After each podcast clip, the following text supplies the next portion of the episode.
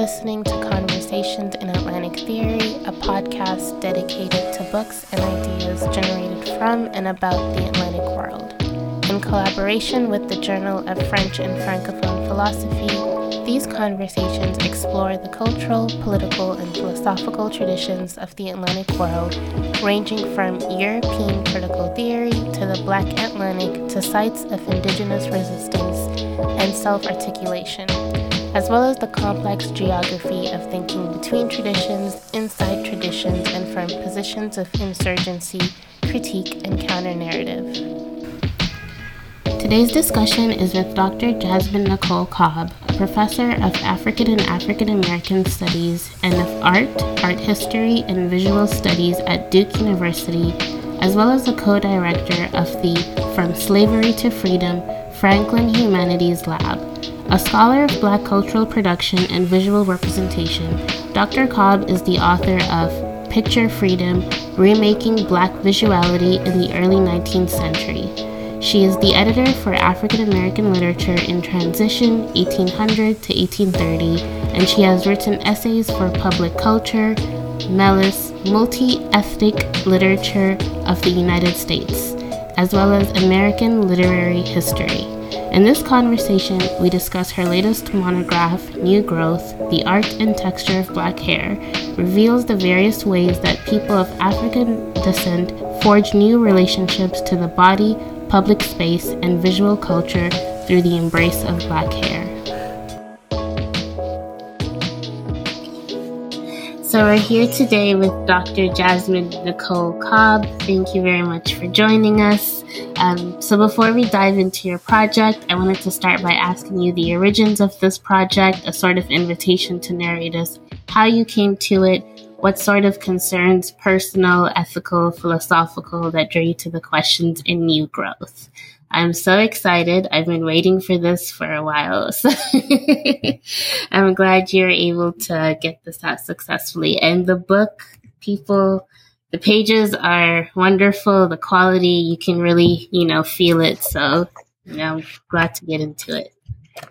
Thank you. Thank you for having me and for your kind words about the book. uh, I've been researching here for quite some time uh, always with the book in mind. I started out with an interest about natural hair communities on the internet at the beginning of the 21st century. And where I landed was a book about um, natural hair and its meaning in art and visual culture from the 19th century to the present. Um, I was really interested in natural hair specifically, hair that's not straightened, uh, and the sort of social and cultural significations attached to having afro textured hair.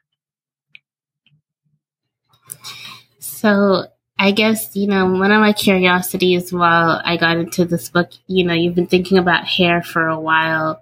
When, what do you think were some of your first questions you know, around hair. And I'm pretty sure this may have been a decade or so, or just in the making, because we've all had these questions about hair. But I guess when were the the I don't want to say scholarly, but you know that complex idea of hair that came mm-hmm. to you. Mm-hmm. Yeah, so I was interested in Afro textured hair as something that held uh, political signification to people, you know, whether you straightened your hair or not, and what that was supposed to mean about your politics, uh, ideas about self acceptance, the value of Blackness, so on and so forth. And I didn't uh, lean one way or the other. Uh, but in hindsight, as I look back, as I was curious about the meaning of hair just in life and culture, um, I was moving away from straightening my own hair and I started to see messages about possible associations between chemical straighteners and health problems. So all these things were sort of happening around me. And I think the, like all research, it it became scholarly just through my fixation on what my own hair meant, what other people's hair means to them, how Black women are able to form communities in real life and online around how they care for their hair, um, but also barbershops and beauty salons as these sacred spaces that requires some cultural knowledge and awareness to enter into. So it was sort of everything about Black hair culture was fascinating to me, and I was trying to understand it differently or maybe more critically than what I had just understood as a Black person about when I straighten my hair and when I don't, and so on and so forth. So it just, it kind of grew, my fascination grew, and my ability to ask research questions, you know, came into deeper focus all at the same time. And so you begin the book in the introduction. You start off by talking about Frederick Douglass's 1847 portrait, where his hair, um, this thick crown of curls, is paired with formal attire. I remember the first time I saw that, I was like, "That's pretty cool." um, my dad also kind of rocked that state, but he had an afro with like a gold chain, and then he would put on a suit, and so it's kind of normalized in our eyes. But it's you know, then you put it to Western media, they're like, "Hmm, this is different." mm-hmm. so yeah. you draw this specific attention to the parting of his hair. Um, mm-hmm. and you really kind of speak about it like this has been done deliberately, like almost as if he touched it with his own hand. Um, which is nice to kind of think about the process. So I really think the conversation starts there with his parting. So can you tell us how and why you start the conversation there and then make connections to touch and feeling associated with textured hair?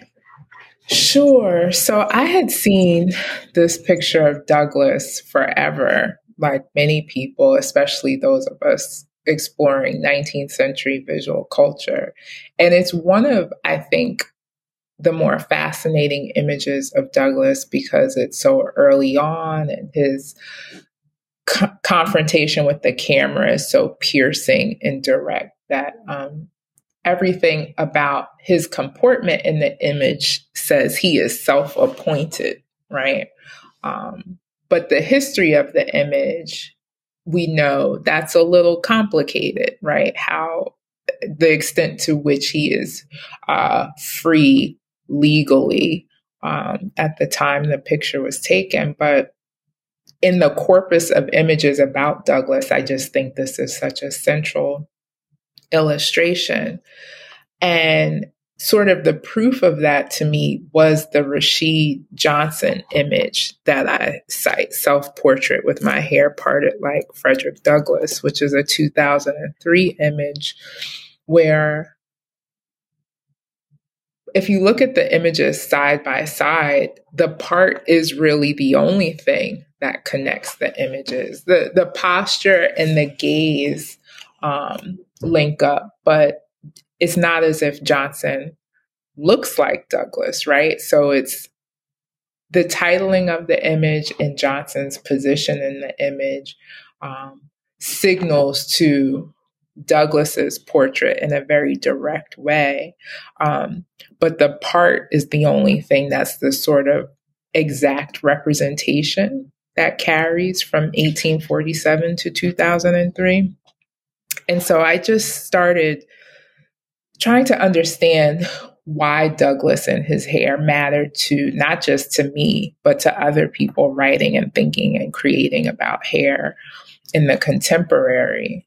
And what I found unique about this image among all of Douglass's images is that um, it's early on in his movement about the abolitionist circuit, and his hair doesn't stay parted his whole life even later on when presumably he's quote unquote more free, right? His his freedom is more certain.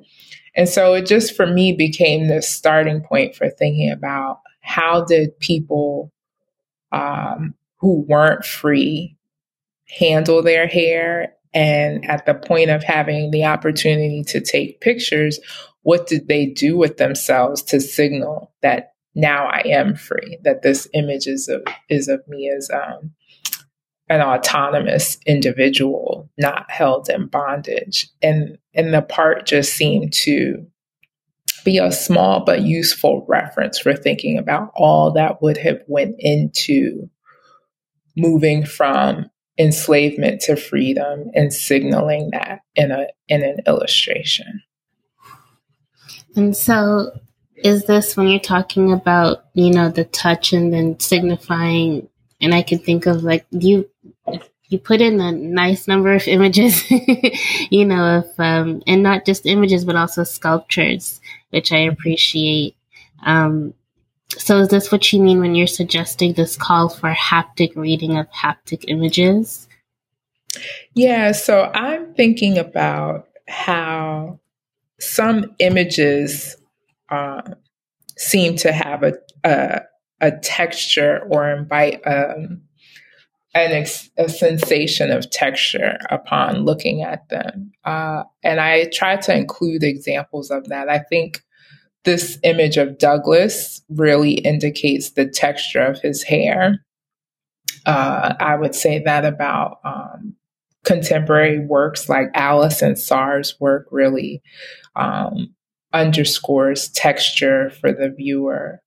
Um, but then there's this also this way where a haptic viewing, uh, I think, is a a bodily experience having to do with memory and familiarity, separate from the surface quality of the image. And so I think the f- documentary films really sort of get at that tension, right? The film surface by nature of the medium is smooth.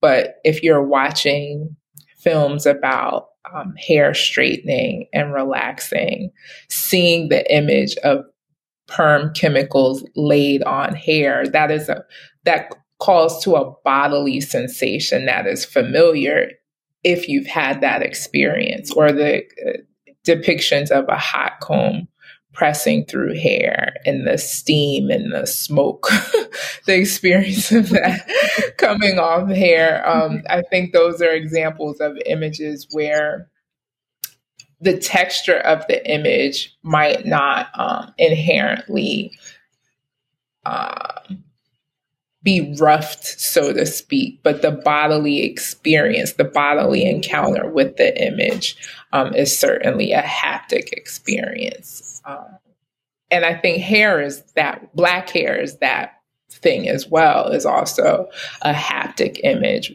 where one has a haptic experience. It's part of why people inappropriately asked to touch black hair all of the time because there's a, a, visual experience of the texture of the hair that some of us relate to on a bodily level and others want to relate to on a bodily level, whether they're able to or not. And, you know, there was an image you had of the metal comb, and now there is a reinvention of the metal comb that you plug electrically. But I remember when I was a kid in Senegal, they would put that metal comb on a stove. And then, you know, then they, then they would put that mm-hmm. directly onto your hair. So mm-hmm. it's very interesting because your, your book made me think about how my body has transformed to how I react to this metal comb. So mm-hmm. when I mm-hmm. first saw it, I was like, oh no. And then, you know, now you see it, you just plug it into the wall and, and I'm like, oh, okay. But till this day, I cannot do it because there's, there's this, it's like my body remembers the trauma of like flinching and, you know, your ears. Um, which is different if you haven't experienced, you know, it going straight from the stove and onto onto your hair and they're yelling, "Don't move." so but you're absolutely right. That's a great example that the electric hot comb doesn't feel menacing in the way that the comb that was laid on a stove um, was. Although I don't think I I want to experience the electric one either. But it, it, you're right. There isn't this sort of prelude to what's about to happen by laying it on the stove and all of that. so So when you're, would you also relate this to haptic blackness? Is that the same terminology or is that more of um, encompassing everything of the visual of the hair and because you do this interesting connection of drawing we're used to using skin as a marker of blackness mm-hmm. but now you're like well hair is something that we really need to focus on but really the touch of the hair the the this the sensation and the feeling yeah i think when i'm thinking about hair as a as another way for thinking about blackness as opposed to the skin. I'm thinking about other elements of the body that also signify the black body, right? So hair is this thing that when we see black hair, we believe we understand that it's it's from a black person. Uh, and through the book, I try to offer examples um, whether it be um, David Hammons' Nap Tapestry, an artwork made of locks. So we we understand in seeing the work that it's hair from a black person. Or, you know, uh, 19th century thinkers who were getting samples of black hair and writing about them. Um, that there, this, this, the point is that hair can black hair can stand in for the black body in the way that black flesh often does. Um, but that black hair is complicated in a different way because of how we touch it and how we feel about it and that it's meant to be touched.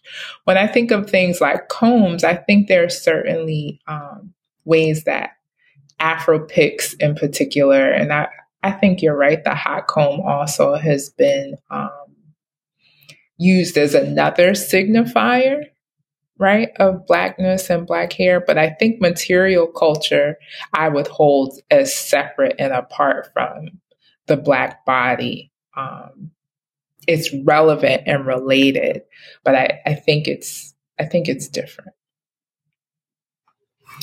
So when you're looking at black hair as an archive, you know, in chapter one, you discuss how it you know, not only reveals information about people of African descent, but also how it records notion of feeling and practices of touch that have gone unexamined.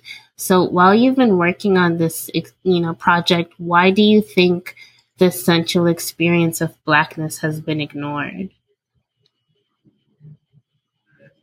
The central experience. So the, the, the touch and the feeling of, we've only considered, you know, yes, there were the scientific explanations, the inferiority versus superiority, but you know, your work sheds light to the touch that's just not been really talked about when it comes to black hair in the archive. You know, we, I'm not going to say that black hair in the archive is not there, but you know, you add on another layer that's just, um, it just hasn't been really discuss?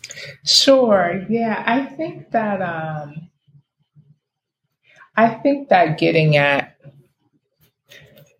touch and feeling where black hair is concerned, I think it's it's complicated and I I hope that the book sort of attends to why that why it is complicated, right? You know, on the one hand, I think because of how popular straightening has been, uh, we often start with an assumption that Black people have had a problem with the feel of Black hair, right? Because of the hot comb, because of the straightening. And so, um, you know, there's always already an assumption that, you know, the kind of cultural annihilation understanding of, you know, slavery emerges and then Black people survive slavery, hating everything about their existence kind of kind of thing. And so access to cosmetics that help manage the texture of black hair lead us to sort of give up on the sensual and texture textural meaning of black hair to black people. Um, so there's that. And then I think as I started to want to make sense of that, I think the corollary to the physical sensual questions is also the sentimental sensual questions, the interiority, how people mm-hmm. feel. Um, so much written, especially coming out of the late 60s. Uh, about self hate as you know a guiding factor in what Black people do with their hair, and so for me, because I started the study sort of refusing to deal with straightening, it just kind of opened the door to all of these other questions that we hadn't really asked. Um, and I try to say in the beginning that um, it's not as if straightening is irrelevant even to what we think counts as um, qualitatively good natural hair, right? There's always the sort of haunting presence of straightening and white beauty norms. And I think Kerry James Marshall so nicely illustrates that uh, in the work that I include in, in the book um, from the beauty shop. Um, but I think that in sort of tabling tabling straightening as uh, a thing just allowed me to look at textured hair from a variety of different angles and the sensual and textural textural um, were just so necessary you know. And so i do want to ask you know because i was curious you mentioned it in the book Chris Rock's documentary, The Good Hair, produced in 2009. I mm-hmm. wonder if, you know, before working on the project or even just while you were working on the project, did your ideas of the documentary change? Where did it start off in one way and then end up in another? Or, um, because, you know, that it's almost like a staple when it comes to black hair whether it was it's for a good reason or a bad reason but it's some he did something you know that much we can admit sure. he did he started a conversation um and then he, he publicized it maybe that was the issue but i wonder yeah. if your ideas you know changed throughout while while you were working on this project um for sure you know i think that that I think it's kind of a responsibility um, as a researcher of popular culture to expand one's position on something. Um, it, it's not necessarily throw things away, although sometimes that happens. But um, you know, to be uh, to be a multivalent viewer, you know, yeah. I can I can appreciate things in a colloquial sense that I've always enjoyed, even once I treat them critically and come to mm-hmm. see them, you know, in other ways. The Good Hair documentary, what was interesting is that there, when scholars have wanted to write about popular culture treatment of black hair, they deal with this documentary. And like mm-hmm. you said, it is popular, it's well known. He did a speaking tour about it. It had a rollout, you know. Um, so it's sort of undeniable, and it's something a film people ask me about quite a bit. I think I had to change my opinion about it. Um, n- not, you know, whether it's good or bad, mm-hmm. positive or negative, but when I sat with the body of films that preceded, and I talk about in the book, um, especially um, Regina Kimbell's film. I think it just helped me understand that um, what he does is something that superstars are able to do is produce a cultural work as if it is made in a vacuum mm. as opposed to in deep conversation with many other people asking similar questions you know what he does there's um, more than a decade of Black women filmmakers making films about hair and asking related questions and not for comedic effect. And so I think um, I hope I hope that comes across in my treatment of that work that um, whatever he has to say whatever one thinks about what he has to say or not, uh, if you're really curious about the treatment of black hair on film, there are many other places to go, um, in addition to or beside Chris Rock, um, for that kind of engagement. That was uh, that was well put. really just expanding the conversation, having deeper conversations. mm-hmm. Yeah. Um,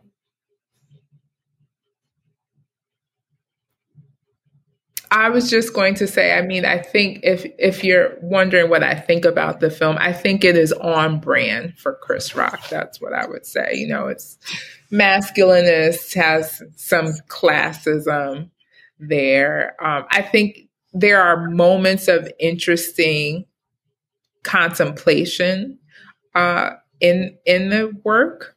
Um, I think if there, if I had to sum up it, a critique and in a simple statement, I would say that for how complex black hair is, especially for black women, I'm not sure that a spoof works for for this subject if that makes sense. Yeah i think um and your your book clearly shows that even as a black woman reading your book i'm like wow i mean this is this is vast.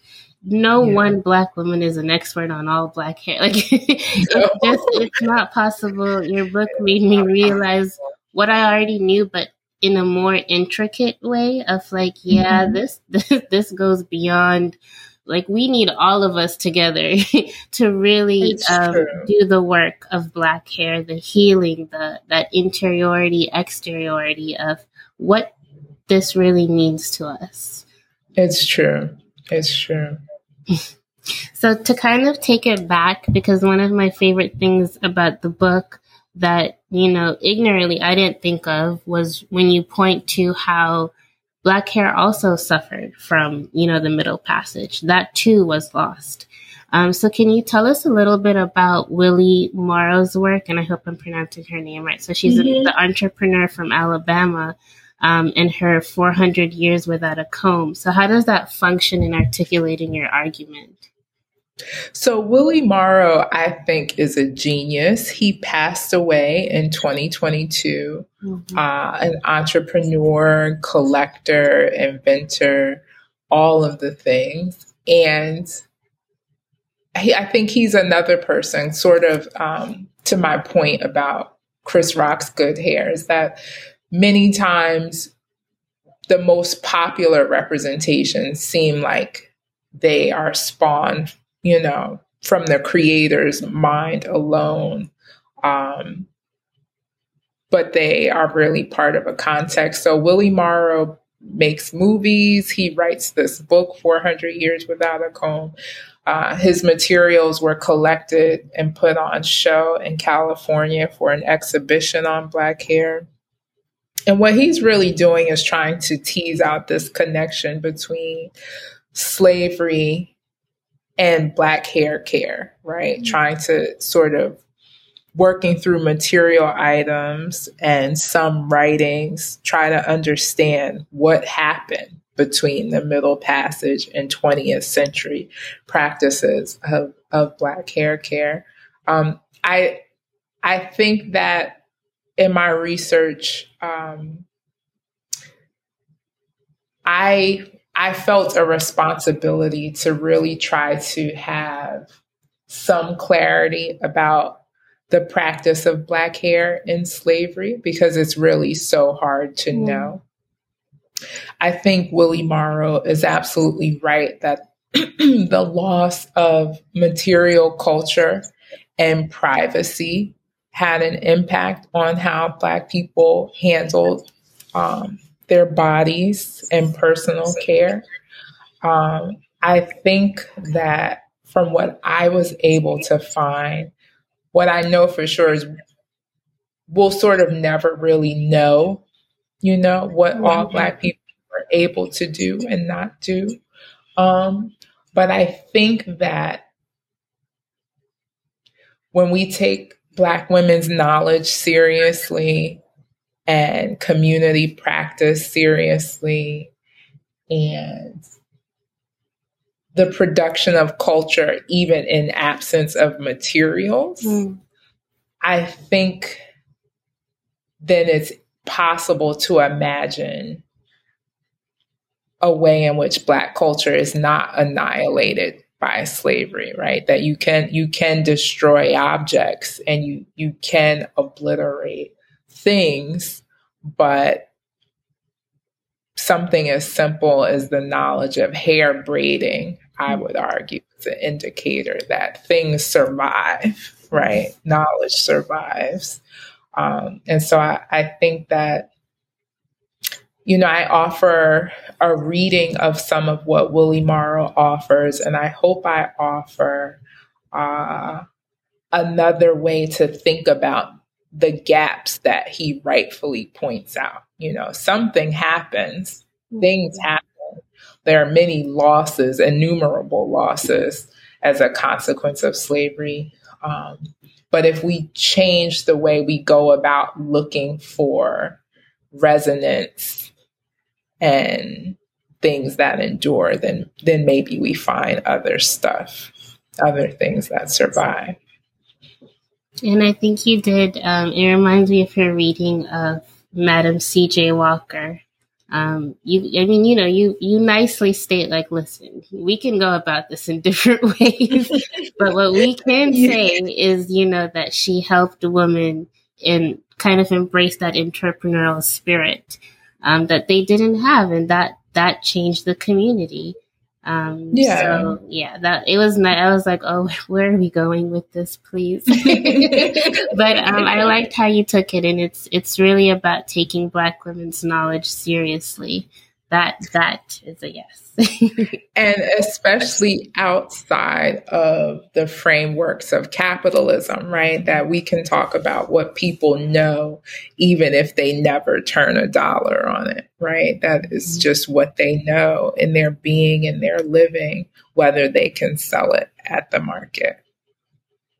And so, just to, you know, because I guess I'm a little curious when you were looking through the archive one of the things that may have come out that is still long lasting would be braids. Were you surprised? Uh, did you find anything that surprised you that is, you know, I guess just maybe hidden in the archives that are like missing links or uncompleted, just unfinished puzzles that we'll never know that you started, but there was just no ending? Yeah. So, um, hmm, that there was no ending. Uh, I think two two things. Uh, one one thing that I found that was a really great surprise to me. Um, in my family, in other Black families, I know of, you know, I there's lore about hair, right? Um, who you let touch and comb your hair, or um, gifting a lock of someone's hair or a braid or something like that. Uh, I found a collection of hair braids from Frederick Douglass's own family that I thought was fascinating. That, um, you know, as a sentimental token, he had um, gifted braids of his children and of his own hair. So I thought that was really fascinating. Relatedly, a sort of dead end that I hit that um, maybe someone will find a way to know more about this. I often hear, and I was even recently asked to comment on this idea that Black people braided patterns into their hair as part of the escape plans to free mm-hmm. themselves from slavery. I did not find evidence of that. I don't know how one would evidence that. Maybe if in a slave narrative, if someone mm. had admitted doing such a thing. But even then, I'm not sure mm. the context of abolitionist publishing, that would have been the best thing to do, right? To put that kind of thing in writing. Not even so much so because it would sort of give away a secret, but because at least in the US, enslaved people are very much tormented mm. through their hair anyway. So why add to that? Um, so I I did not find that, but it is a question I get asked a lot, and I'd love if someone took that up and was able to find out more about mm. that. That that would definitely be interesting. Um, but thank you for sharing that. Mm-hmm. So the other thing you do is you you know we've been talking about this, but in your analysis of photographic images, sculptures, and films of black hair, what do you think each of these visual mediums tell us about touch? So how do the artists behind the camera how do they reimagine touch and back blackness in the 21st century? You compare that, you know, to earlier and I was like, oh yeah, you know, we can see the differences of, and I like how you bring in like YouTubers and influencers. God bless those people. you know, there's such a key, there's such a key, you know, development, at least for me, I remember. But, um, and not just the women, but men. You know, I didn't know how mm-hmm. to braid, but it was men on YouTube who like yeah. laid it out. I was like, oh, black people, pretty amazing. Yeah. But um, yeah. yeah. So I think there's a few different examples. Um, I think photographers and filmmakers of the '90s really help us by depicting touch. Uh, the documentaries, especially, they just sort of put touch on film in a way that um, was definitely not part of the sort of spectacular representations of textured hair in the 1970s, for example. And I think influencers in the 21st century continue that by um, styling their own hair on camera outside of, you know, a sort of introspective discussion of hair, just placing hair in their everyday uh, lives. So yeah, I think film and video is really the the chief medium where uh, in contemporary illustrations people are showing us touch and producing touching images um, that help us really understand the role of the hand in the construction of the image of black hair. Mm-hmm. And with your goal of examining mythologies about blackness as a surface realized in this dual sensation of seeing and feeling, what did this work bring out in you? So did it nav- did you were you did you change the way you were teaching or you know address students differently in class when it comes to hair? Um, well, not address them, but the topic. Um, was there a sort of piece or pieces that caused you to pivot in your pedagogical approach? Hmm. Yeah, I don't think it, I changed my classroom interactions, and I was already, you know, wearing my hair in particular ways before I got this far along in the book. But I think that um, I think it just, the project helped me really expand my understanding of aesthetics and freedom, right? Be even beyond hair to mm-hmm. just mm-hmm. see, um, to have a greater openness about how to visually portray freedom, but also aside from the visual, what are the other ways we can approach freedom outside of um, the feathers of state sanctions and legal approaches, right? I think when and I I think when I think of this, I think of um, you know people talk about living softly and you know discussions of joy every day. These things that seem separate and apart from hair. But I think in the process of writing the book, it just really opened me up to what are the sort of everyday ways people seek freedom um, apart from what the state can recognize or support.